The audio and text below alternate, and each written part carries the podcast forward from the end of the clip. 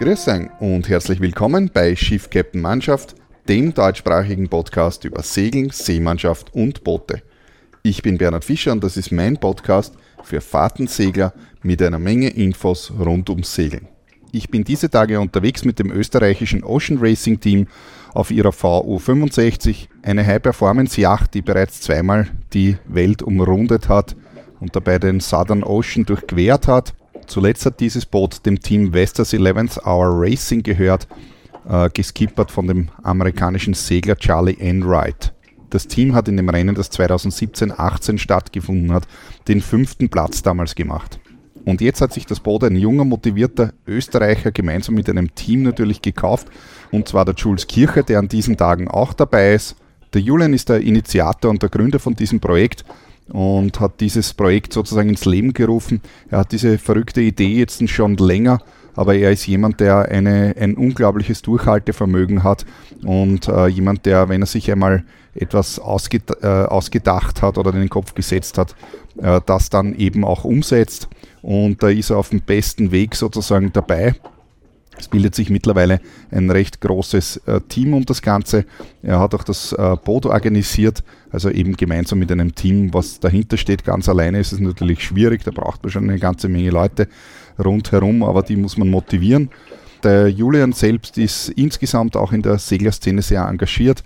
Äh, er hat zum Beispiel auch äh, einen eigenen Verein gegründet, der sich im Speziellen um die, um, um die Kinder, also um, ums Nachwuchssegeln, sprich Kinder und äh, Jugend kümmert. Da gibt es zum Beispiel den Verein Kärnten Sail, den er eben äh, genau zu diesem Zweck äh, ins Leben gerufen hat. Und diese Tage bin ich eben dabei und äh, begleite das Team sozusagen an diesen Tagen, äh, wo auch die Öffentlichkeit die Möglichkeit hat, äh, auf diesem Boot ähm, sozusagen äh, mitzufahren. Äh, in Folge habe ich im, im heutigen Podcast dann ein Interview, wo ich einen Teil des Teams, also des Seglerteams, Äh, interviewt habe, die nämlich hier mitfahren. Also es sind nicht alle, das Team ist wesentlich, wesentlich größer natürlich. Ein paar habe ich jetzt im Interview dabei und anschließend nach diesem Interview werde ich euch dann äh, ein bisschen äh, technische Details über das Boot erzählen. Es ist absolut spannend, auf so einem echten Racer äh, mitzufahren und wie hier alles konstruiert ist, aber dazu erzähle ich euch nach dem Interview dann mehr. Das Ziel dieses Projektes, das offiziell The Austrian Ocean Racing Project heißt, so heißt dann auch die Homepage, also die Homepage ist w w w punkt ocean dash racing punkt a t. Dort findet ihr natürlich alle Details ähm, über das Projekt, über das Boot, zum Team und so weiter. Auf jeden Fall das äh, große Ziel äh, dieses Projektes ist es, als österreichisches Team am nächsten Ocean Race teilzunehmen. Das Ocean Race ist das Rennen, das bisher eben unter dem Namen Volvo Ocean Race äh, zumindest die letzten Jahre bekannt war, und aus verschiedenen Gründen ist der Name jetzt eben geändert worden und das heißt eben nur mehr Ocean Race, äh, vor allem da eben Volvo auch als Hauptsponsor äh, aus verschiedenen Gründen eben zurückgetreten äh, ist. Das Rennen selbst gibt es bereits seit neunzehnhundertdreiundsiebzig und hat unter verschiedenen Namen bisher stattgefunden. Es ist also immer wieder umbenannt worden aus verschiedenen Gründen. Es sind auch verschiedene Bootsklassen immer verwendet worden. Also die waren zwar alle ähnlich jetzt in der Größe, aber äh, sind in der Konstruktion doch geändert worden. Die V U fünfundsechzig, äh, wie sie dieses Team jetzt besitzt, äh, wird das dritte Mal benutzt, also sozusagen zum dritten Mal. Das erste Rennen mit dieser Bootsklasse war zweitausendvierzehn fünfzehn und zwar die V U fünfundsechzig ist eine Warn-Design-Klasse. Das heißt, es gibt da also ganz strenge Konstruktionsregeln, nach denen äh, das Boot gebaut und ausgerüstet wird. Das heißt, die sind also auch von einer Werft gebaut worden. Und das ist insofern interessant, weil äh, dadurch äh, die Unterschiede im Budget, äh, wie das bei anderen Rennen oder wie das auch vorher war, äh, dadurch sozusagen nicht wirksam ähm, sind, sondern sich das Ganze eben tatsächlich auf, äh, eben das, ähm, auf das Geschick des Teams und des Shore-Teams natürlich dadurch verlegt. Das Ocean Race ist die Formel eins im Segeln sozusagen. Das heißt, es geht also hier wirklich um Geschwindigkeit, um Technologie und um das Geschick der Segler, dieses Geschoss sozusagen durch die Natur, durch alles Wetter, durch alle Seegänge und so weiter durchzumanövrieren, um eben so schnell wie möglich am Ziel anzukommen. Dementsprechend sind diese Boote natürlich mit einer Menge Technik und mit den feinsten und besten Materialien ausgestattet, die die Menschheit bisher erfunden hat.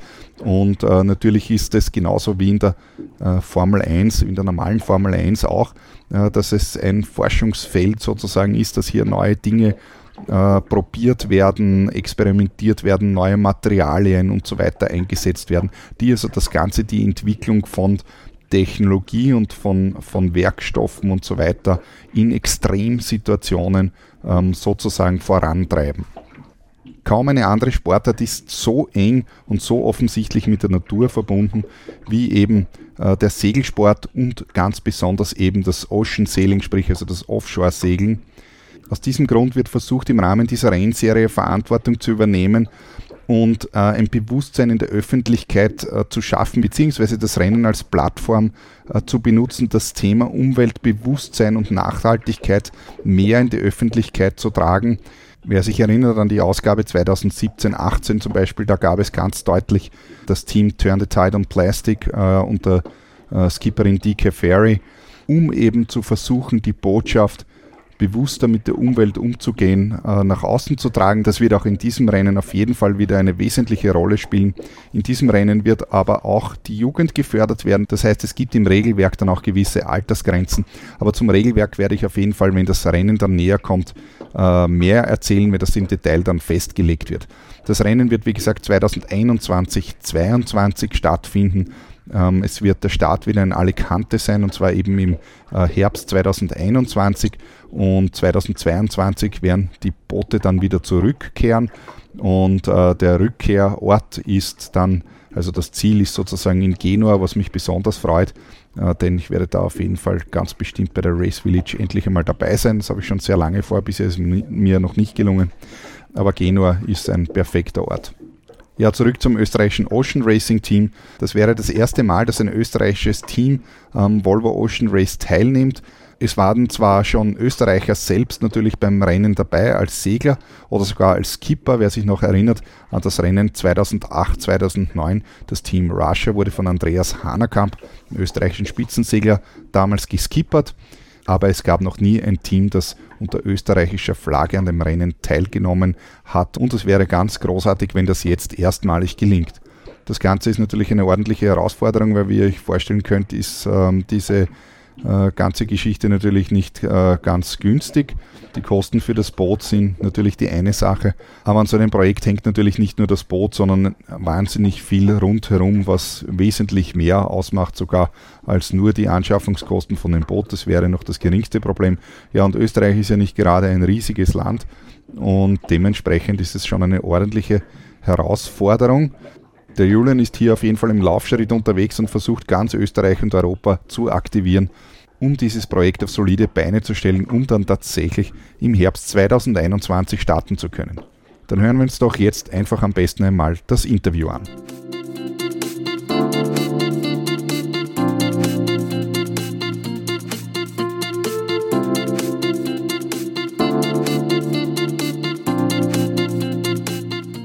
Servus Julian, servus Raffi, es freut mich, dass wir heute ein bisschen Zeit haben. Wir sind da ja in einem besonderen Ambiente gerade in dem Moment. Vielleicht erzähl uns einmal, wer du bist und wo wir da jetzt eigentlich gerade sind. Ja, grüß euch, der Julian. Ich bin der Initiator vom österreichischen Projekt für die, für die nächste Volvo-Kampagne, das wir hoffentlich schaffen werden. Wir sitzen gerade im Bug von der ehemaligen Vestas. Der neue Name ist ja noch nicht bekannt, das werden wir am nächsten Freitag am elften bekannt geben. Und äh, haben da unseren Nachmittag, Nachmittagskaffee.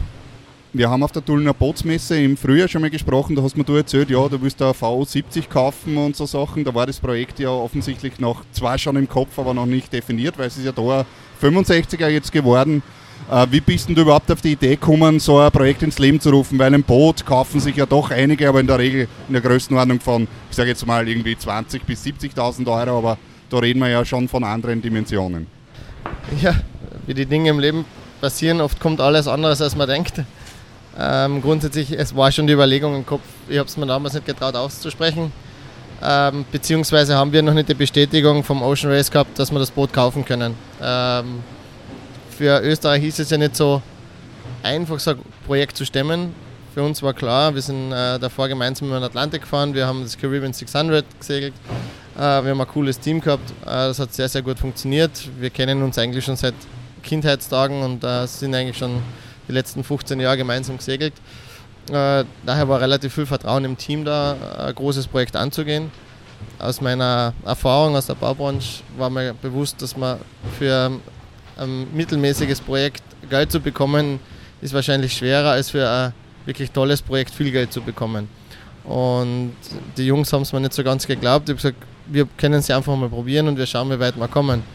Ich bin daraufhin äh, zum Dieter Schneider, ähm, der hat uns gemeinsam mit dem Konstantin, der Dieter hat uns die Unterstützung zugesagt und ähm, dass wir Teil von dem Candidate-Team werden können, beziehungsweise ich war schon gemeinsam mit dem Christian Kagel gemeinsam, wo wir das Mini-Transat gemeinsam gesegelt sind und haben uns dann auf dem Weg nach Alicante gemacht mit dem Gervin Jansen gemeinsam, das ist ein Teamkollege aus Holland, und haben unser Konzept gemeinsam mit dem, das wir mit dem Dieter Schneider entwickelt haben, dort vorgestellt, haben ein bisschen das Candidate-Team präsentiert und ähm, haben uns eigentlich nie erwartet, dass wir da jemals einen Zuschlag kriegen würden. Es hat am Ende des Tages funktioniert, die Präsentation hat offensichtlich gepasst und ähm, ein paar Tage später ist schon der Kaufvertrag im Briefkasten äh, gelegen. Das hat mich natürlich dann ein bisschen gestresst, äh, weil es ja doch keine kleine Summe ist, die wir da ausgeben. Und wir haben uns relativ schnell auf, das, auf die Suche nach Sponsoren machen müssen. Ähm, das ist Gott sei Dank geglückt und jetzt können wir da sitzen. Wer wagt, gewinnt, fällt mir da nur ein. Ja, also weil es ja doch wirklich ein riskantes Projekt ist, weil es eben wirklich um viel Geld geht. Du hast ja schon gesagt, da ist ein Team, also bist ganz klar nicht alleine in so einem Riesenprojekt. Wer, wer ist denn da jetzt eigentlich in dem Team? Weil das Projekt ja eigentlich, wenn ich es richtig verstanden habe, erst seit einem halben Jahr oder so, stimmt, das läuft eigentlich so richtig. Und wer ist denn da jetzt eigentlich das Core-Team sozusagen? Ja, das ist ähm, relativ schwer mittlerweile zu sagen. Also ich glaube, das Slogan "We're building a team" wird jetzt besser passen. Es gibt natürlich ganz ein enges Team. Das ist der Raphael Hussl. Ähm, der sitzt kurz und gerade neben dir, neben mir.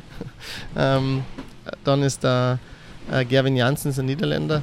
Ähm, der Oli und der Konstantin Kowale. Ähm, wer natürlich auch seit den Anfangsschuhen mit dabei war, sehr, sehr stark unterstützt hat, oder Chris, also Christian Kagel. Der ist jetzt gerade an Deck und arbeitet da mit den Jungs gerade rum, hat gerade den Kiel umgebaut, falls man es früher gehört hat. Das ist ja das enge Team. Mittlerweile das Team wächst und wächst und wächst. Ganz äh, besonders erwähnen muss ich da meine Schwester, die mir extrem viel Arbeit in der anderen Firma abnimmt, die mir den Rücken, äh, die mir die, den Rücken frei hält. Und ähm, ja, äh, mittlerweile umfasst das Team fast dreißig Leute. Ja, dreißig Leute ist schon eine beachtliche Zahl. Bei so einem Team braucht man ja eh so für ein Ocean Race Projekt einen Haufen Leute, also nicht nur Segler, sondern nebenbei gewaltige Organisation. Ich habe fast den Eindruck, dass die Organisation rundherum da fast mehr Arbeit sein wird als nur das Segeln jetzt mal so unter Anführungszeichen. Stimmt das so oder also spiegelt das die Wahrheit wider? Also wenn du mal in die Augen schaust, dann siehst du, dass da glaube ich schon länger nicht mehr viel geschlafen worden ist. Ähm Also achtzehn, zwanzig Stunden sind momentan an der Tagesordnung. Ähm, wir haben äh, Gott sei Dank jetzt in der Organisation den Bernhard Plachy gewinnen können. Ähm, Bernhard äh, war zweimal Weltmeister mit einer Momo zweiundsiebzig Kampagne, hat dort sieb, äh, vierzig Segler gemanagt, ist ein ganz erfahrener Manager. Bernhard war so begeistert vom Projekt, hat mir angerufen und hat gesagt, Jules, Momo-Projekt ist zu Ende, ich brauche eine neue Herausforderung, das ist die Herausforderung. Und hat sich dann äh, relativ schnell bereit erklärt, mit uns gemeinsam den Weg zu gehen. Wir haben mit dem Jasper Ettemer für die Sponsorsuche auch einen sehr, sehr fähigen Mann, der uns da recht unterstützt. Wir sind derzeit noch mit ein paar anderen Manager in Verhandlung, die da auch ihre Rollen übernehmen. Seit dieser Woche ist auch Nico Resch mit am Team, was uns sehr, sehr freut. Sehr, sehr viel Know-how, was mitkommt, aber auch Vertrauen, dass das Ganze funktionieren kann. Also wie gesagt, das Team ist riesig und wächst jeden Tag um ein paar neue Leute. Ja, das ist super, das kann man eh brauchen. Und motivierte Leute, die sich selber einbringen, sind, glaube ich, die allerbesten, weil äh, sozusagen die Eigenmotivation ist immer das Beste, was einen zum Ziel bringt. Ja, dann Raffi, du bist der, der Bootsmann. Äh, stell dir vielleicht mal ganz kurz vor, wer du bist, wo du herkommst und was da dein Job in dem Team ist. Ja, also ich bin der Raffi, ich komme aus Tirol ähm, und bin fürs Boot mehr oder weniger zuständig. Das heißt, ich verbringe die meiste Zeit am Boot oder unter Deck oder am Mast oder irgendwo am Boot ähm, und mache eigentlich die ganzen Wartungsarbeiten, die ständig mitlaufen bei so einem großen Boot. Ähm, auch Umbauten oder Reparaturen, was halt, je nachdem was anfällt, steht halt am Tagespunkt Ordnung. Ja, und wie bist du dazu gekommen? Also ich meine, äh, plötzlich Bootsmann auf einer V fünfundsechzig zu äh, sein, also du hast vorher wahrscheinlich nicht nur jetzt ein äh, paar Jollen repariert, nehme ich an, oder? Ähm, ja, wie ich dazu gekommen, das ist eigentlich ganz lustig. Ähm, grundsätzlich, nein, habe nicht länger die Jollen davor repariert, sondern ähm, habe mich relativ viel mit fliegenden Katamarans, also so G C zweiunddreißig, Flying Phantom und so Sachen beschäftigt. Also auch als Vollcarbon-Boote, habe mit, da mit, mehr, also mit Red Bull zusammengearbeitet, eben speziell mit dem Roman Hagara und Hans-Peter Steinacher. Ähm, und dann ist eben der Julian, mit, sind wir gemeinsam über den Atlantik gefahren und da ist die Idee entstanden und ich war dann auch gleich Feuer und Flamme für das Projekt und habe da jetzt einfach das weitergemacht und habe mich richtig reingehaut, jetzt die letzten Wochen auf, auf das Know-how auf dem Boot auch aufzubauen, mit vielen Leuten geredet, mit vielen Bootskapten geredet, ähm, einfach zum mehr Erfahrung sammeln und es ist natürlich nur jeden Tag nein, was Neues dazu. Ich finde auch jeden Tag auf dem Boot neue Sachen, die ich davor noch nie gesehen habe. Aber dann beschäftige ich mich damit, dass ich mich wirklich auskenne und mittlerweile traue ich mich zu sagen, dass ich mich mehr oder weniger jeden Teil vom Boot relativ gut kenne. Und was war so die größte Herausforderung da bisher am Kennenlernen oder sozusagen, was sind die größten Schwierigkeiten, sagen wir mal, beim, beim Instandhalten und Betreiben von so einem Boot im Vergleich jetzt zu einem stinknormalen, sagen wir mal, einer Bavaria oder irgend sowas, ich meine, eine komplett andere Klasse. Was, was sind da deiner Meinung nach die größten Herausforderungen? Ja, die größten Herausforderungen ist jetzt gar nicht das Instand, also das Instandhalten, sondern eher das, wenn nicht mal was kaputt geht, dass ich die Fehlerquelle finde. Weil das Boot ist so komplex und es sind so viele Leitungen, oder also gerade wenn man die Elektronik hernimmt, man hat so viele Leitungen, dass man die richtige Leitung findet, das ist so komplex, das ist eigentlich der größte Aufwand oder das Schwierigste. Und natürlich dann braucht man auch ein gutes Team, die was jetzt, ich kann das nicht allein machen, ich habe Leute, die was mit mir das machen, die was die Sachen bestellen und sonst was, weil auf dem Boot alles Sonderanfertigungen sein, mehr oder weniger, und deswegen braucht man einfach ein gutes Team rundherum, die was organisieren und planen, dass man dann die Sachen einfach austauschen kann, wenn es kaputt wird oder im Idealfall davor austauscht. Äh, habt ihr da eigentlich vom Originalteam, das, die Boot, äh, das das Boot, also von der Originalbootswerft, einen Support im Hintergrund oder wie funktioniert denn das eigentlich? Weil ich meine, die Teile kriege ich ja nicht beim Maritimo Shop, nehme ich an. Nein, die Teile kriegen wir natürlich nicht bei irgendeinem x-beliebigen Shop, sondern es sind alles Spezialanfertigungen. Ähm, Wir haben Kontakte zu einigen von den Leuten, die dort gearbeitet haben, aber eher mehr privat oder halt so Kontakte, die wir um Hilfe fragen können. Aber natürlich müssen wir uns jetzt auch da einfach die Kontakte und die Kontakte alle nur aufbauen, dass wir da einfach eine gute Kombination haben, mit denen zusammenarbeiten können. Aber da finden wir jetzt, jetzt sind wir gerade dran und das funktioniert schon recht ganz gut.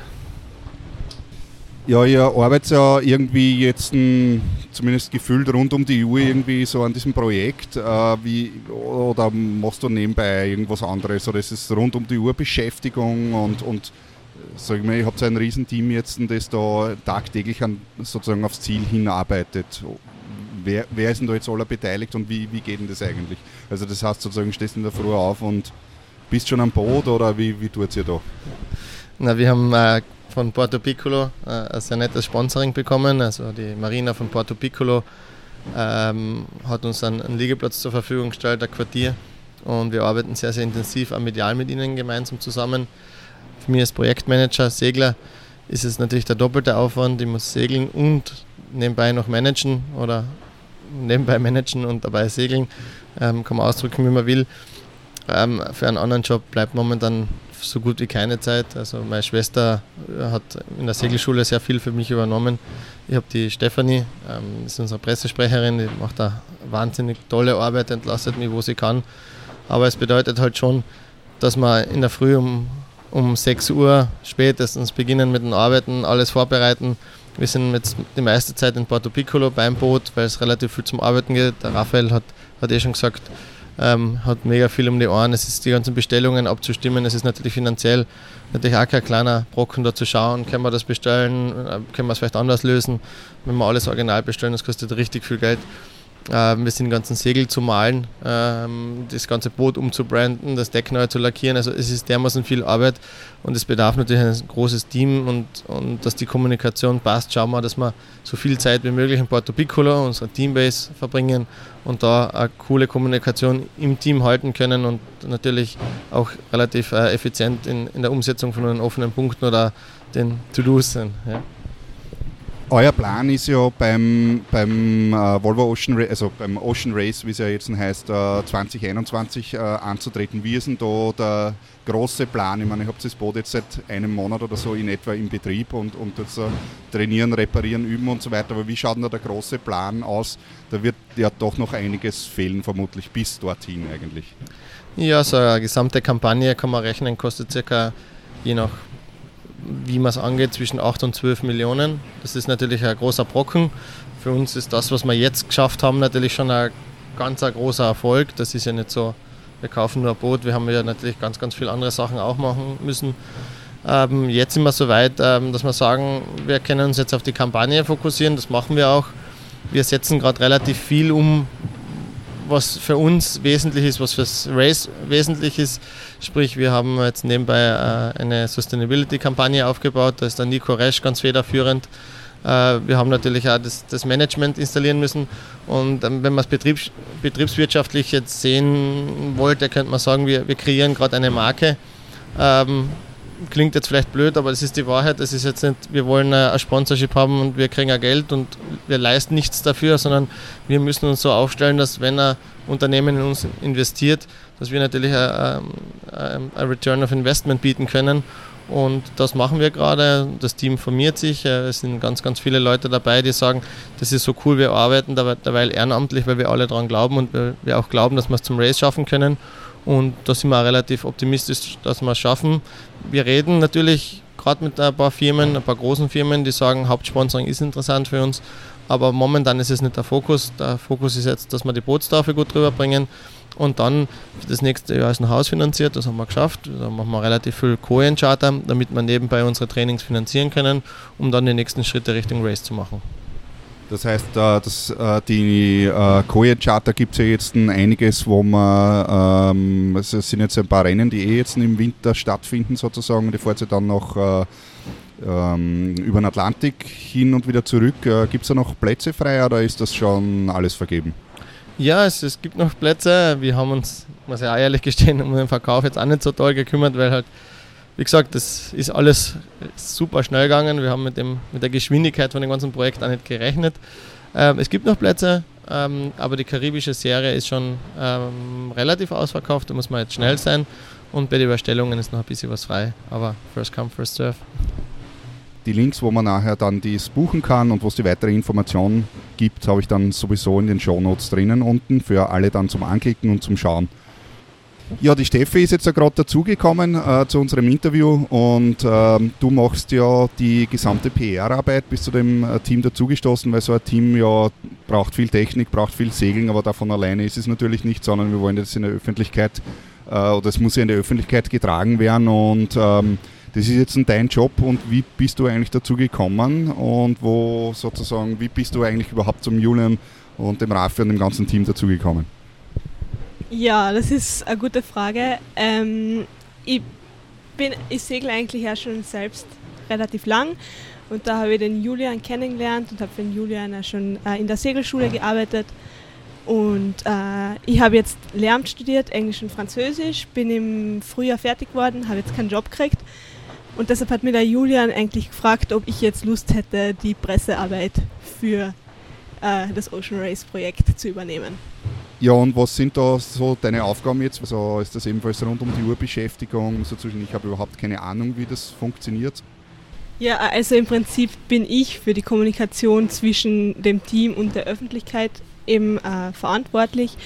Wie der Julian, glaube ich, schon früher angesprochen hat, äh, für uns ist es gerade derzeit extrem wichtig, dass wir äh, in der Öffentlichkeit präsent werden, also dass dass wir, dass unser Projekt nach außen getragen wird, damit wir eben auch äh, Sponsoren und, Ko- äh, und Kooperationspartner finden. Und meine Aufgabe ist es da jetzt eben an die Medien heranzutreten, äh, um quasi, damit über uns berichtet wird. Und wir haben da jetzt äh, mit Hirta Mit Hirterbier eine gute Kooperation und die versorgen uns hauptsächlich auch mit äh, eben Kontakten zu Kärntner Regionalmedien und äh, die haben uns da auch schon sehr geholfen, dass wir da eben Kontakte zu Medien bekommen. Ja, da hoffe ich, dass es auf jeden Fall gut funktioniert. Österreich ist ja jetzt sozusagen, auch wenn man als Segler da immer meistens eine Menge Segler kennt, aber ist ja doch irgendwie nicht so das Seglerland in Wahrheit. Wenn man im Fernseher auftritt, dann gibt es erstens mal Fußball und Skifahren und so weiter. Ja. Ich hoffe, dass es auf jeden Fall gut hinhaut. Betreust du da die Social-Media-Kanäle eigentlich auch oder macht das wer anderer? Also ich persönlich betreue die jetzt nicht, also das macht jemand anders, aber ich kommuniziere sehr eng, also mit der Julia, die macht die ganzen Social-Media-Kanäle und sage ja, worüber sie jetzt äh, was posten soll, was jetzt wichtig wäre. Okay, na dann hoffe ich, dass wir da noch auf jeden Fall auch mit dem Podcast jetzt noch ein bisschen berühmt, also Berühmtheit wäre jetzt wahrscheinlich übertrieben, aber Äh, wäre cool auf jeden Fall, dass man da zumindest Österreich und dann ganz ähm, europaweit auf jeden Fall äh, Bekanntheit ähm, schaffen werden. Ich werde auf jeden Fall mein Bestes tun dafür. Also ich bin jetzt natürlich auch nicht die Berühmtheit schlechthin, aber ja, äh, ich werde mein Bestes tun. Heute ist es relativ windstill draußen und schön langsam sammelt sich da das gesamte Segelteam äh, herunten unter Deck, weil wir beinahe stehen. Äh, jetzt sitzt auch der Mickey da mir gegenüber. Der Mickey ist der Media Guy, der ähm, eben sozusagen das gesamte Rennen und, und das gesamte Team äh, multimedial äh, begleiten wird. Der Mickey ist aus Peru und darum werden wir da jetzt ganz kurz auf Englisch umschalten. Hi Mickey, how are you? Hi, I'm good. Uh, Mickey, um, Mickey, you are the media guy. You are uh, employed here to make nice pictures and, and videos. How how did you come to this team? How did you find the way here? Uh, that's a great question. Uh, I uh, I known Julian since I was in high school. So we went to high, uh, we went to the same high school in the United States, and uh, we haven't talked much in the last couple of years, but uh, we've still kept friends through social media. And uh, we were talking about the, his project, and I was really amazed by it. So I uh, I have the skills uh, w- uh, with camera and uh, social media and all s- sort of things. So I asked, you know, is there anything I could do to help? And yeah, and now I'm here. So yesterday we talked a little bit, um, and and you told me that it's uh, the first time, or yesterday it was the first time that, that you've been on, on a sailing boat in your whole life. Is that true? Yes, uh, I've been on a sailing boat before, but yesterday was the first time we put up sails, and I actually was wind-powered forward. Uh, but, I mean, that's sort of how my entire film and media career has been. I I, I started out mountaineering, and then uh, someone asked me if I know how to rock climb. The answer was no, but I still wanted the job, so I went out and, uh, you know, uh, and I learned how to rock climb for those jobs. Uh, and this is a little different. Because uh, you know, there's a lot of experience in the team. Basically, my job is to make sure I'm not in the way while taking uh, videos and, and uh, photographs. And you're not frightened at all, so uh, you know you can uh, get seasick or even drowning in cold water. Or well, I mean, the thought has passed my mind, but uh, you know, you have to go in with confidence that you know the people around you know what they're doing. Um, And uh, so far, everything they've done around me has proven that they are knowledgeable sailors. Um, and the more I talk to them, the more I understand the passion for it. And I'm more and more excited every day to be in this project. So you entered the project and you uh, will now, for the next uh, one, two, three years, uh, stay here. Yeah, as far as we... As far as we, uh, we we'll go, I guess. Uh, I feel... Uh, It's a big responsibility for me to make sure that the team has a good image of what they're doing. Uh, there's a lot of things we're doing with sustainability uh, that is outside of sailing that I take a full, uh, not full, but I take a large part in. And uh, making sure that people know how hard it is to race out here, the, the behind the scenes. Uh, you know, there isn't just uh, sailing. There's people on cell phones, emails all the time keeping this boat afloat. And that's uh, that's half my job. The other half is covering, you know, their accomplishments and uh, you know where they aim to go in the future. Yeah, I think that's uh, that's right. It's it's it's a hard job because everybody makes pictures today with his smartphone, and it's really easy. But there's a big difference if you see that somebody knows what he's doing with his equipment and creates really beautiful uh, um, pictures and videos and all that. And that's an important. Uh, thing for the media, for the whole media work, also for Stefanie, I think. Ja, definitiv. Das Team wird immer größer. Jetzt sitzt der Christian da auch neben mir. Christian Kagel, den werden die meisten wahrscheinlich kennen äh, aus der Seglerszene. Servus Christian, wie bist denn du zu dem Team gekommen hier? Servus. Ähm, ja, eigentlich äh, durch meine Mini-Transat-Geschichte. Und äh, der Julian war mit mir mit, den haben wir eingeladen. Kennengelernt haben wir uns eigentlich letztes Jahr. Da waren wir beim S-Cup und da haben wir über Mini-Transat gesprochen und der Julian war immer verrückter und habe gesagt, ja, der passt genau zum Mini-Segeln und haben dann eingeladen zum Mini-Fastnet. Das ist eine Regatta, da geht es von Frankreich und um den Fastnet-Rock und zurück auf viel zu kleinen Booten mit viel zu großen Segeln. Und der Julian ist da genau der Richtige und der hat mir dann einmal erzählt, dass er durch den Atlantik gefahren ist und ja, irgendwie ja, auch so ein großes Boot haben möchte, wie er damals das Crossing gemacht hat. Und da haben wir ihn noch ziemlich belächelt, nämlich nicht nur ich, sondern auch alle anderen. Und dann irgendwann ruft er an und sagt, hey, hast du Zeit? Ich brauche dich zum Riggen vom Boot in Lissabon. Und das war eigentlich dann der, der, der krasse Einstieg in das Projekt. Ja, und der, der Julian hat dann einfach bewiesen, dass er Durchhaltevermögen hat und dass er, wenn er an eine Idee glaubt, das auch wirklich durchzieht. Und dafür bewundern wir, glaube ich. Ja, ja, also das, das stimmt, das bewundere ich auch. Also das ist definitiv, äh, weil es eben, äh, wir haben vorher schon gesprochen, eben doch nicht so was alltäglich ist, dass man sich da so einen riesen Boot kauft. Ja, und du bist da jetzt ebenfalls, ich meine, du, bist, du hast ja schon einige Erfahrungen oder viel Erfahrung sogar im österreichischen äh, Hochseesegeln. Äh, du bist da jetzt gleich Feuer und Flamme für dieses Projekt und ähm, was, welche Aufgabe hast du jetzt eigentlich in dem Team oder was ist deine Schwerpunktrolle da im, im Team? Ja, es ist natürlich eine Ehre, mit so einem Boot zu segeln und auch zu arbeiten auf so einem Schiff. Äh, mein Part jetzt in diesem Team ist, dass ich mich ein bisschen um die Elektronik kümmere auf der Yacht. Äh, es ist ja relativ komplex, sagen wir, das System. Äh, und äh, durch meine Firma, die ja sich mit Yachtelektronik beschäftigt, haben wir ganz gute ja, Grundlagen, um da auch auszuhelfen, falls mir irgendwas äh, nicht so läuft, wie es laufen soll. Und äh, die Elektronik auf so einem Volvo ist halt wirklich äh, ein ganz zentrales Thema. Und das Zweite, was ich mich kümmere, ist das Rig. Das heißt, wenn Leinen zu tauschen sind, wenn Spleiße zu machen sind, dann stehe ich da dem Team zur Seite und hilft da aus und schaue, dass wir da gutes Material haben und dass da alle sicher auch wieder nach Hause kommen von den Überstellungen und Regatten.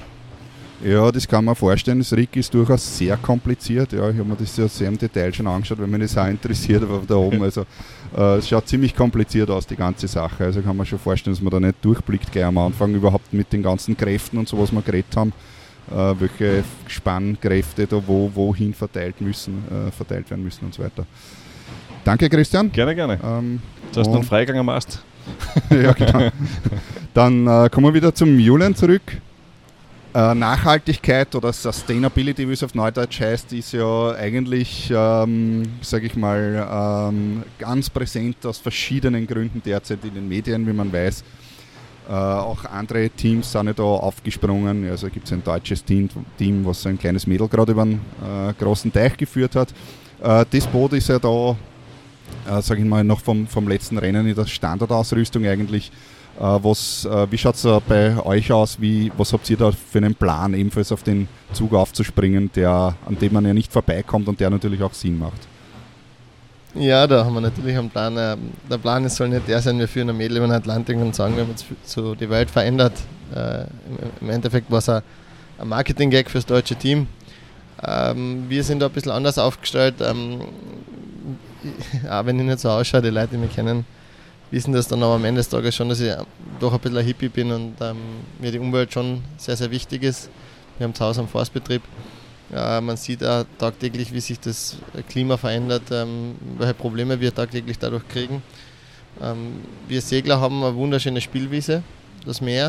Ähm, wenn wir segeln, wir sehen ganz, ganz oft, wie viel Plastik da rumschwimmt. Gerade dort, wo jetzt vielleicht keine Touristen sind, wo niemand das Plastik zusammenräumt, wie die Strände dort ausschauen, was am Ende des Tages sehr traurig ist. Ich glaube, dass das... dass es sehr viel Bewusstseinsbildung bedarf. Das Ocean Race hatte das Hauptthema Sustainability, sieht sich ja als Botschafter für saubere Meere, dass es auch morgen und übermorgen noch ein Ocean Race gibt. Und auf den Zug sind wir insofern auf, aufgesprungen, dass das Ocean Race sehr viele Lernunterlagen für Kinder geschaffen hat, in sieben Sprachen. Und diese, äh, die Segler in die Schule gehen. Ja, also man weiß, ca. sieben Prozent der Bevölkerung interessiert sich für Wissenschaft, aber siebzig Prozent der Bevölkerung äh, interessiert sich für Sport. Das heißt, wenn wir es schaffen, die, an die Kinder heranzutreten äh, und den Kindern ein anderes Bewusstsein zu geben, haben wir auch eine Trendwende, die wir schaffen können. Und äh, es ist natürlich für einen Sportler, der irgendwo eine gewisse, wie soll man sagen, ähm, Heldenrolle für ein Kind einnimmt, das so sein will wie der Sportler, viel, viel einfacher dem Kind was Nachhaltiges zu vermitteln. Und ich glaube, das ist das, was wir als einer der wenigen Teams in Österreich oder Sportteams in Österreich schaffen können, dass wir mit den Kindern in Schulen das Thema gemeinsam erarbeiten. Auf der einen Seite, um ein, eine Werbung für unseren Segelsport zu machen, das ist ganz klar, es ist nicht uneigennützig, äh, aber andererseits auch natürlich den Kindern zu lehren, was bedeutet diese Plastikverschmutzung, wie können wir es vielleicht anders machen, wie können wir unseren Eltern sagen, hey, verwende jetzt nicht jeden Tag eine neue Plastikflasche für mich, ich möchte meine eigene haben, die ich dann zehn oder fünfzehn Mal verwende.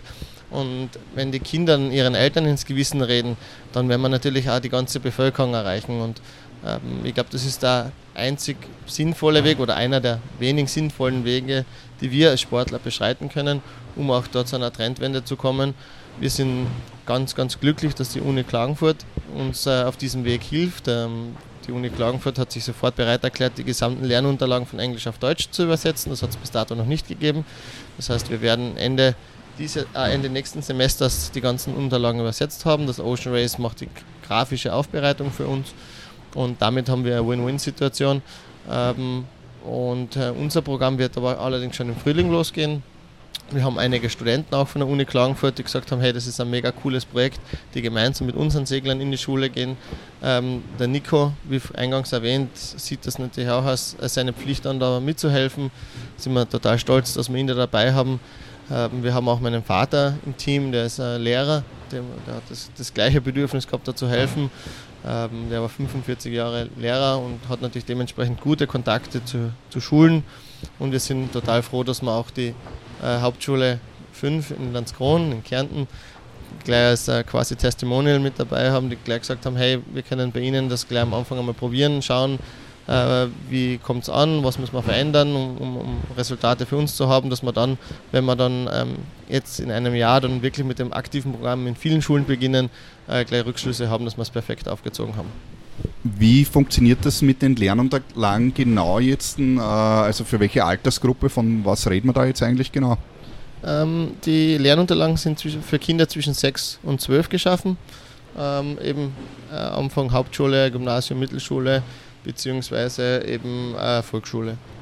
Und die Idee ist das sozusagen ähm, natürlich jetzt über den Sport, also über das Race-Team natürlich zu bewerben, aber so rein prinzipiell ist die Idee, das in die Schulen zu tragen und über die Schulen an die Jugend und an die Kinder sozusagen weiterzugeben. Genau, also das ist der Plan. Wie gesagt, wir, ich sage ganz ehrlich, das ist nicht uneigennützig. Wir wollen Segeln promoten, wir wollen Segeln oder den Kindern erzählen, Segeln ist cool, es ist ein mega geiler Sport. Das ist für uns natürlich eine Möglichkeit, dass wir mit den Kindern in Kontakt kommen, dass wir unsere Arbeit, unseren Job, unsere Leidenschaft und unser Leben präsentieren. Auf der anderen Seite ist der, der große Vorteil, dass wir für die Umwelt was Gutes tun, aber auch unseren Sponsoren zeigen, hey, das ist einmal eine ganz neue Art vom, vom Sportteam. Die denken zwei Schritte weiter und die haben die grüne Karte und sie tun auch was dafür und reden nicht nur. Man, es ist natürlich marketingmäßig ein cooler Gag, wenn ein Mädel über den Atlantik fährt, aber das ist eigentlich nicht, was der Umwelt am Ende des Tages was hilft. Ich denke, wenn wir ganz viele Kinder ähm, ein neues Mindset verpassen können, eine neue Sensibilität Richtung Plastik, ähm, dann haben wir sehr, sehr viel getan, auch für unsere Kinder, und das ist mir auch ein Herzensanliegen. Dein persönlicher Fokus liegt also wirklich definitiv darauf, dass man sagt, äh, also sozusagen, dass du sagst, ja, du klärst die Jugend auf praktisch, und das ist die nächste Generation, die ja dann erwachsen ist und dann hoffentlich vernünftiger äh, mit der Umwelt umgehen wird. Ja, genau. Also ähm, ich glaube, dass es auch schon die Pflicht von meiner Generation ist, unseren Kindern und, und Enkelkindern eine, eine schöne Welt zu hinterlassen. Äh, es ist natürlich schwer. Es sind ganz, ganz viele eingefahrene Systeme. Ähm, es ist die Wirtschaft halt auf Wachstum und ähm, Produktion aufgebaut. Das ist auch richtig und gut. Aber vielleicht kann man in dieser Welt ein neues, ein neues Bewusstsein schaffen, das uns halt unseren Kindern in hundert Jahren oder deren Kindern eine schöne Welt beschert, und das wäre unser Ziel. Ja klar, also es ist definitiv ein ziemlich verfahrenes System und es geht ja um, es gibt ja sehr viele Einzelthemen eigentlich. Ähm wie, also wenn das jetzt ein Früchte tragt, ich sehe das selber ganz ähnlich, ja, dass man sozusagen mit Aufklärungsarbeit da sehr viel bewirken kann und dass es nicht etwas ist, wo man jetzt einen Schalter umlegt und morgen ist dann auf einmal alles schön. Wie, wie siehst du das, was ja von den Gegnern sehr oft gebracht wird, die sagen, ja, wenn wir da jetzt in Mitteleuropa, und davon reden wir ja jetzt im Moment, ein bisschen Aufklärungsarbeit machen, wir sind ja auf der ganzen Welt nur drei Prozent oder also verschwindend klein in der Bevölkerung, Ähm, sagen die Gegner immer, ja, es ist äh, zwar schön, dass wir da alles sauber machen, aber die restlichen, ich sage jetzt mal China wo, und Indien und so weiter, wovon Milliarden von Menschen reden, äh, die machen weiter so wie jetzt und es bringt gar nichts, was wir da eigentlich machen. Wie siehst du das? Ja, bringen, bringen. Was bringt schon was? Ich, ich denke, wir leben in einer globalen Welt, die sehr vernetzt ist. Ähm, wenn wir es schaffen, und wenn es nur drei Prozent der Menschen sind, ein neues Gewissen zu verpassen, werden die natürlich das kommunizieren. Und wir haben Internet, wir haben eine vernetzte Welt, wir haben einen Austausch von Kulturen. Und ich glaube, je mehr Menschen über das Thema Bescheid wissen, desto leichter wird es kommuniziert werden. Und ähm, irgendwo muss man beginnen, irgendwo muss man eine Pionierrolle und eine Vorreiterrolle einnehmen. Und wenn man immer sagt, ähm, es war alles so und so ist es gut, dann würde man noch immer in den Höhlen wohnen. Und ähm, ich glaube, die Die Schritte nach vorne sind einfach wichtig ähm, und wir Sportler und gerade das Ocean Race hat natürlich eine ganz eine große Coverage, gerade in diesen Ländern, wo du, von denen du sprichst, gerade China, das Dongfeng-Team äh, Team war ja chinesisch. Äh, wir beginnen irgendwo und unser Weg soll un- unaufhaltsam sein und ich glaube, das können wir schaffen. Ähm, neue Wege sind schwer, aber belohnen mit ähm, Aussichten, die noch keiner gehabt hat und das werden wir auch schaffen. Danke für das Statement zur Umwelt. Wie schaut jetzt der nächste Raceplan aus? Wann geht es denn jetzt wirklich los? Wann äh, fährt denn dieses Boot eigentlich das wirklich erste Rennen? Ja, das erste Rennen ist jetzt in einer Woche bei der Barcolana. Aber was mir noch wichtiger ist, Bernhard, dass du vielleicht einmal bei unserem Programm dann auch mitmachst, dass du mal mit in die Schulen kommst, dass du mal siehst, wie das ist und vielleicht gibt es mal einen Podcast über unser Sustainability-Programm. Ja, gerne, mache ich sicher. Also hundertprozentig. Also bin ich absoluter Fan davon. Ja, danke Julian fürs Interview. Es war wirklich sehr interessant. Es ist super, da mitzufahren. Äh, bin total begeistert von diesem Boot, kann ich nur sagen. Also wenn ihr die Möglichkeit habt, da mitzufahren, nützt die Möglichkeiten, äh, auch auf dem Turnplan mitzufahren, äh, was ich eben in den Shownotes unten dann machen werde, wo man noch eben gegebenenfalls eben Kojen buchen kann. Es ist echt super, so ein Boot. Es ist gebaut, also man sieht herinnen wirklich, dass es gebaut ist für Uh, Ocean Racing und eben nicht fürs Urlaub machen.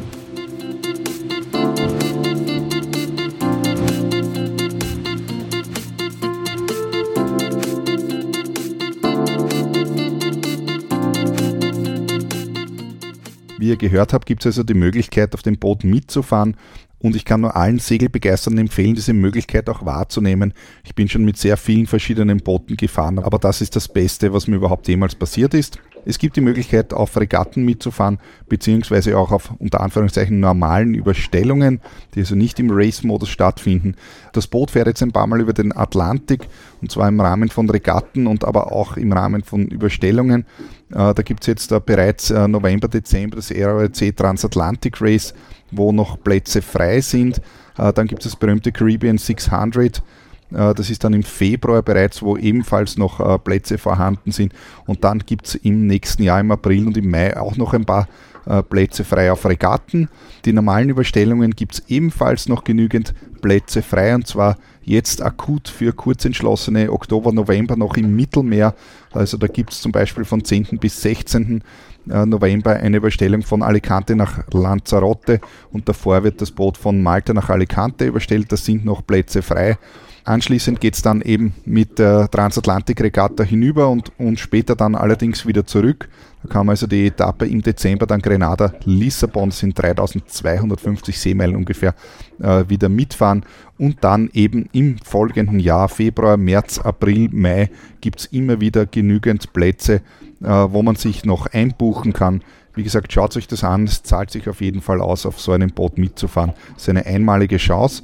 Äh, die genauen Infos findet ihr da auf der Homepage, und zwar unter w w w punkt ocean dash racing punkt a t, und da gibt es oben dann im Menü äh, die ganzen Informationen, unter anderem äh, die, also die, das, was ich jetzt da soeben erwähnt habe, findet man unter den Punkten Regatten bzw. Überstellungen. Und ansonsten habt ihr dort natürlich im Menü auch noch alle anderen Informationen dazu. Und dann erzähle ich euch ein bisschen was über das Boot. Ich möchte an dieser Stelle auch erwähnen, dass ich auf meinem YouTube-Channel zwei kurze Live-Berichte gebracht habe mit jeweils fünf Minuten.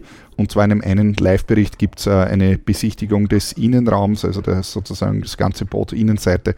Und im anderen Live-Bericht habe ich dann eben das Cockpit und das Deck ganz kurz vorgestellt. Da gehe ich eben vom Cockpit bis ganz nach vor und zeige euch die einzelnen Dinge, die man da so sehen kann, in einer ganz kurzen Übersicht sozusagen. Ja, das Boot selber, äh, V O fünfundsechzig, also wie der Name schon äh, vermuten lässt, fünfundsechzig Fuß lang, also das sind ungefähr achtzehn Meter. Wie gesagt, die technischen Daten im Detail findet man im Internet genügend. Äh, das Boot ist ungefähr zwölf Tonnen schwer, und zwar ist das alles inklusive. Äh, das heißt, die Hülle selbst hat ungefähr vier Tonnen, und das Restliche ist dann eben der gesamte Aufbau und der Ballast und eben alles andere, was dabei ist. Das muss man sich also vorstellen, das ist ein achtzehn Meter langes Boot, also ein fünfundsechzig Fuß langes Boot, das nur zwölf Tonnen hat. Das ist also federleicht, und das merkt man auch, wenn man am Steg zum Beispiel eben an den Festmacherleinen jetzt das Boot an den Steg heranzieht beim, ähm, beim Anlegemanöver oder so, merkt man sofort, äh, wie das Boot eigentlich leicht ist. Äh, wer jetzt keine Ahnung hat, wie schwer so Boote sind, so typische Fahrtenjachten in der Größe, so vierzig, fünfundvierzig Fuß, da reden wir von einem äh, Yachtgewicht von irgendwas zwischen zwölf und sechzehn Tonnen ungefähr, äh, sind aber nur eben dann fünfundvierzig Fuß und nicht fünfundsechzig. Ja, wo kommt der Unterschied her, der große? Naja, das liegt äh, zum einen ähm, an den verwendeten Materialien. Ich habe das eingangs schon erwähnt, dass hier sozusagen das Beste vom Besten verwendet wird, die neuesten Technologien und Errungenschaften. Das heißt, das ganze Boot, so, so ziemlich alles auf diesem Boot ist aus Carbon. Äh, Carbon ist eben ein, ein hochfester, superleichter Werkstoff, der eben auch in der Formel eins eben verwendet wird. Ähm, die äh, sämtliche Leinen, also alles sozusagen, was laufendes Gut ist, aber nicht nur das laufende Gut, auch alles andere, das seht ihr zum Beispiel in dem Live-Bericht, auch die ähm, Seilzüge unter Anführungszeichen, die äh, das äh, Ruder bewegen oder die Ruder äh, bewegen, sind ebenfalls aus Dyneema, also das gesamte laufende Gut ist aus Dyneema.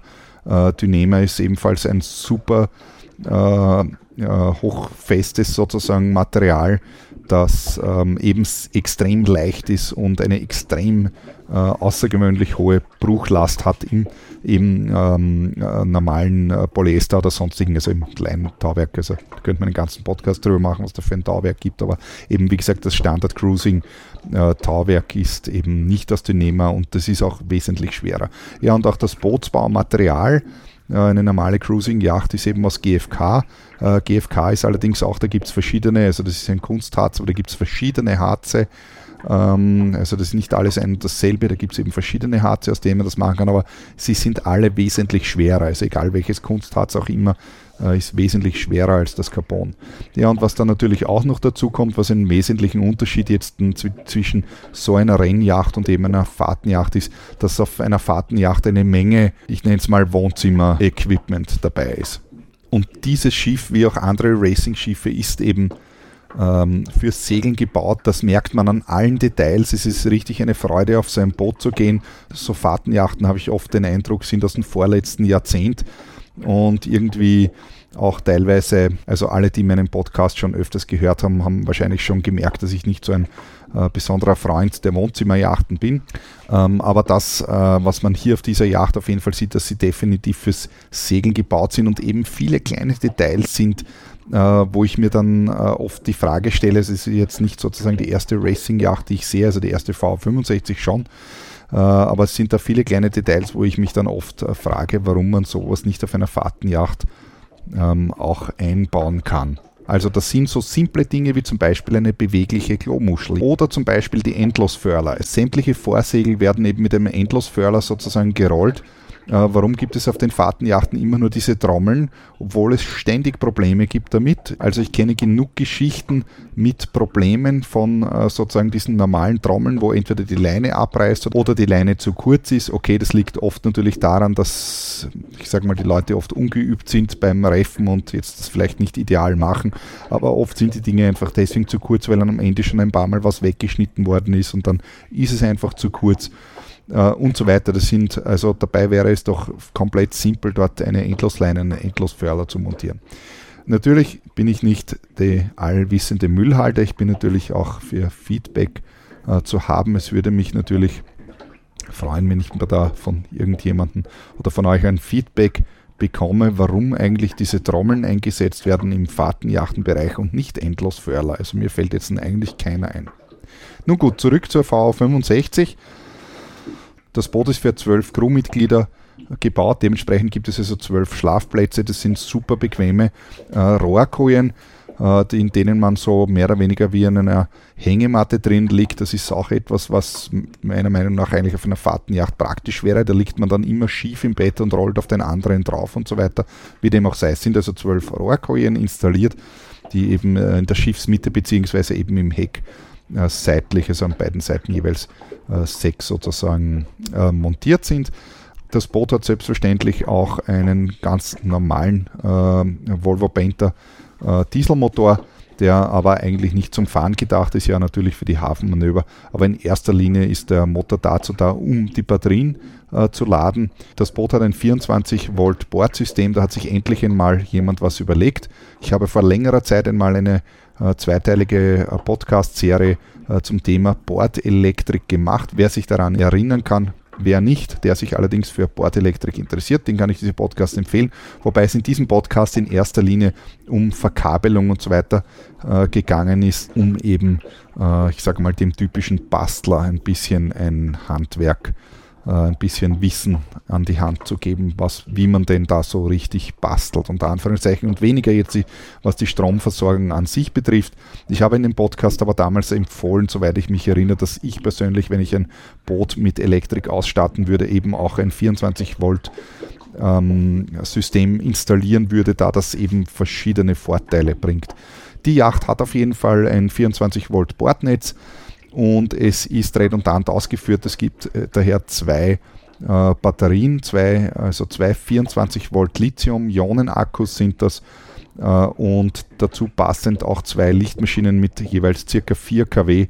Das bedeutet, da kann man, wenn, da kann man mit, unter voller Ladung sozusagen die Batterien in unter einer Dreiviertelstunde wieder aufladen. Sowas hat natürlich einen Sinn. Es geht allerdings nur mit Lithium-Ionen-Akkus. Also wer äh, was auch immer für Bleisäure-Akkus hat, ja, dort geht das natürlich nicht, weil man die einfach nicht so rasch laden kann. Also egal ob jetzt A G M oder äh, normale, also oder Gelbatterien, sind alles Bleisäure-Akkus, die kann man nicht so schnell laden. Das geht nur mit den Lithium-Ionen-Akkus, und auf dieser Yacht sind eben zwei derartige äh, Akkus installiert mit eben zwei Lichtmaschinen. Dann gibt es auf dem, der, die Maschine, also ich bin ja von der Maschine ausgegangen, die Maschine treibt auch ein eine Hydraulikpumpe an, und mit dieser Hydraulikpumpe kann der Kiel verstellt werden. Das ist ein Kenting-Kiel, wie die meisten vielleicht wissen.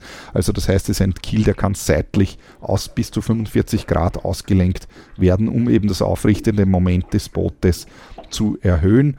Und dadurch, dass man eben mehr aufrichtendes Moment hat, kann man natürlich mehr Segelfläche setzen, und dadurch kann man natürlich wieder dann schneller fahren.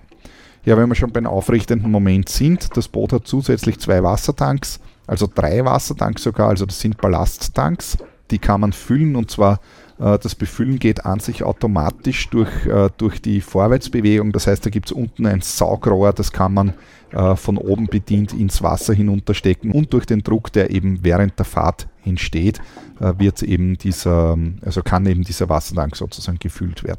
Das Boot ist mit einer Menge äh, Elektronik und einer Menge Sensoren ausgestattet. Ich habe in den vergangenen Podcasts schon ja öfters äh, ein paar Worte dazu verloren, dass es sich bei solchen Hightech-Booten, wie der Name schon sagt, eben um Technologie handelt. Und zwar nicht um die aus dem letzten Jahrhundert, sondern um die von heute.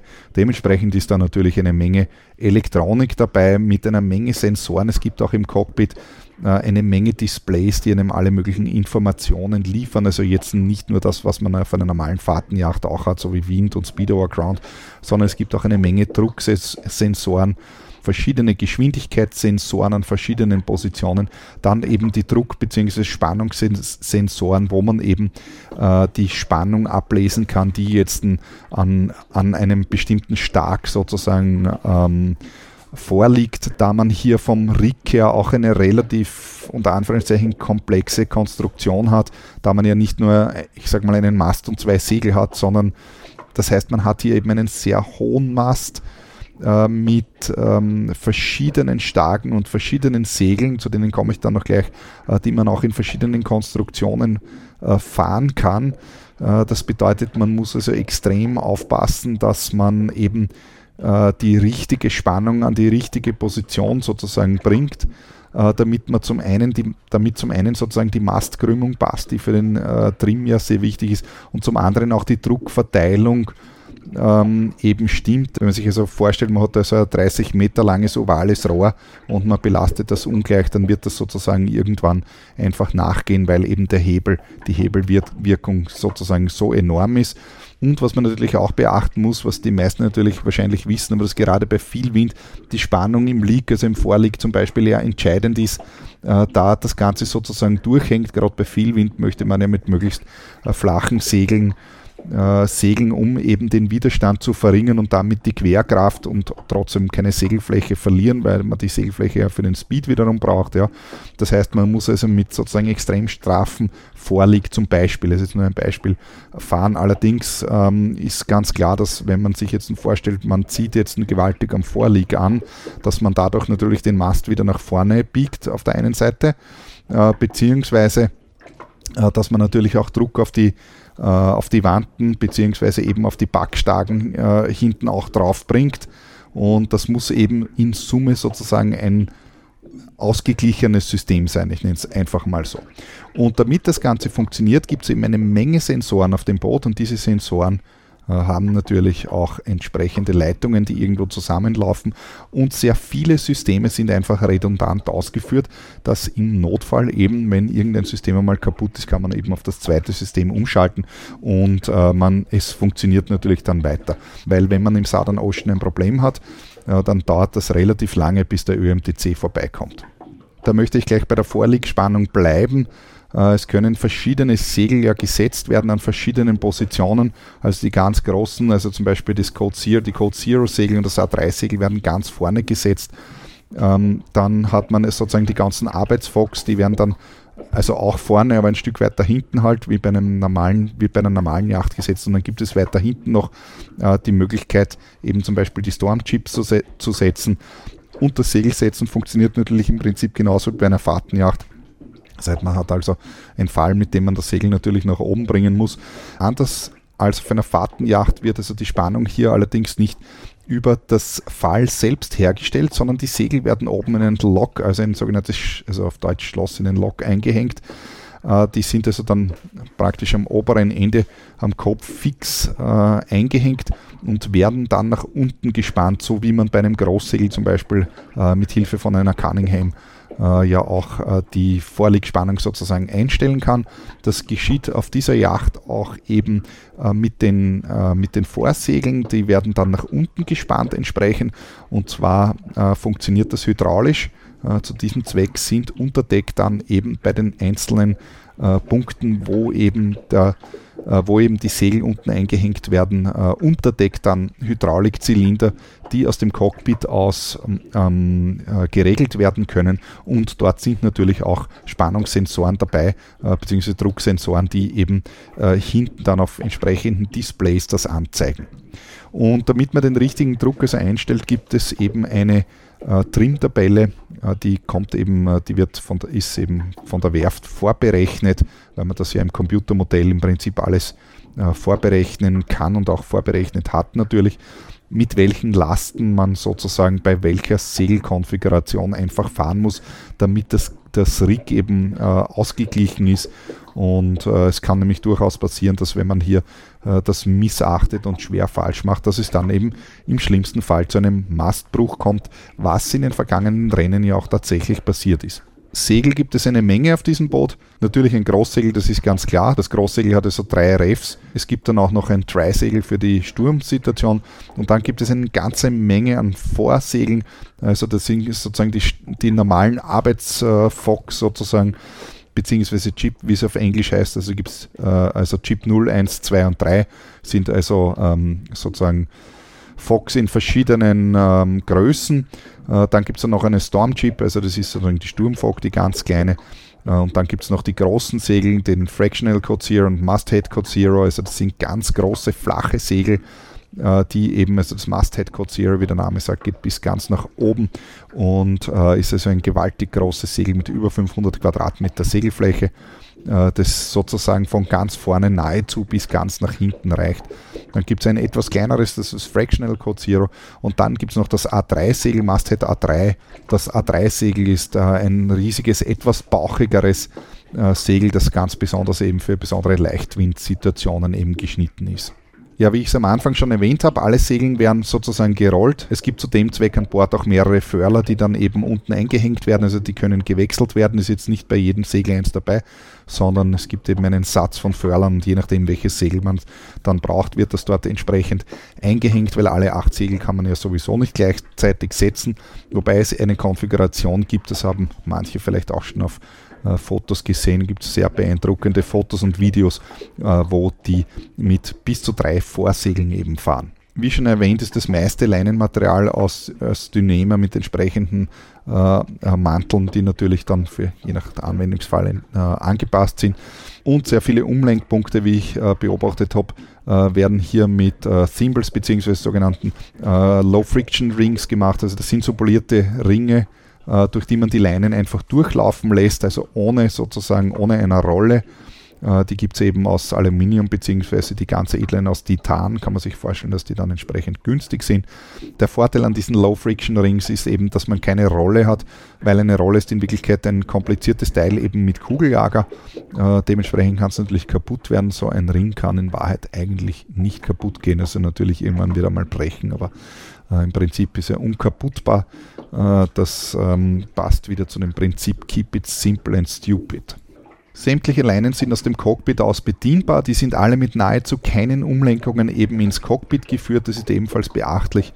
Oder finde ich eben super, dass man sich da so Gedanken macht, das Ganze ohne oder mit möglichst wenig Umlenkpunkten zu konstruieren. Das sieht man oft auf Fahrtenjachten, wo dann eine Leine über siebzehn Umlenkrollen geht und äh, dann automatisch dadurch streng zu be äh, zu bewegen geht, weil jede Umlenkrolle natürlich auch eine Reibung erzeugt und dadurch das mit jeder Umlenkung sozusagen einfach schlechter oder schwerer zu bewegen geht.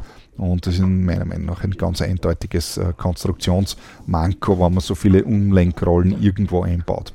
Im Cockpit gibt es sechs große Winschen, von denen die ganz großen und die für Großschott und die Fallen äh, mit den Grindern zu bedienen sind. Das Boot hat in der Mitte drei Grinder, die in verschiedenen Konfigurationen sozusagen zusammengeschalten äh, werden können.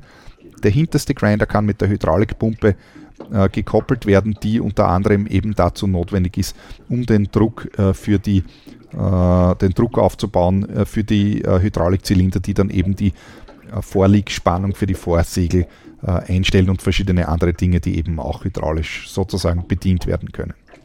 Und damit komme ich auch schon langsam zum Ende vom heutigen Podcast. Ich möchte an dieser Stelle auch nochmal darauf hin, weisen, dass man auf diesem Boot natürlich mitfahren kann, gemeinsam mit dem Team. Äh, zu diesem Zweck geht es ja am besten auf w w w punkt ocean dash racing punkt a t. Dort findet ihr oben im Menü unter Regatten bzw. Überstellungen eben die Liste mit den einzelnen Turns, die ihr euch da anschauen könnt, wo noch Plätze sind. Man kann das dann direkt online buchen. Schaut euch das an. Und jeder Segelbegeisterte muss dort mitfahren. Glaubt mir das, es ist ein unfassbares Gefühl, mit zwanzig Knoten Speed übers Wasser zu gleiten. Auch nochmal zur Erinnerung, schaut euch meine Live-Berichte auf YouTube an. Die Links sind natürlich in den Shownotes oder ihr geht auf meine Homepage, dort findet ihr unter Media das entsprechende, die entsprechenden Links oder einfach auf freeskippers punkt a t slash YouTube. Da gibt es eine Redirection, das geht automatisch auf YouTube und dort findet ihr in meinem Channel die Live-Berichte, wo ihr euch das anschauen könnt. Es wird in Kürze auch ein kurzes Action-Video geben und das habe ich aber noch in Arbeit. Das werdet ihr dann ebenfalls auf YouTube finden und da könnt ihr euch dann ansehen, wie das ausschaut, wenn man mit zwanzig Knoten über das Meer fetzt. Ihr findet das Ocean Racing Projekt natürlich auch auf Facebook unter The Austrian Ocean Race Project und natürlich auch auf Instagram, ebenfalls unter The Austrian Ocean Race Project. Dort findet natürlich auch meine Homepage unter Bernhard Sailor, genauso wie auf Facebook unter facebook dot com slash b h sailor. Wenn euch der Podcast gefallen hat, dann drückt ihr jetzt natürlich sofort auf den Like-Button und dann schaut ihr natürlich auf meiner Facebook-Seite vorbei. Da könnt ihr natürlich auch auf Like klicken, wenn es euch gefallen hat. Ansonsten schickt mir ein Feedback, schreibt mir einen Kommentar dazu auf Facebook oder auf Instagram oder schickt mir einfach ein E-Mail an bernhard at freeskippers dot a t. Dann bis zum nächsten Mal, wenn es wieder heißt Schiff, Captain, Mannschaft. Vielen Dank.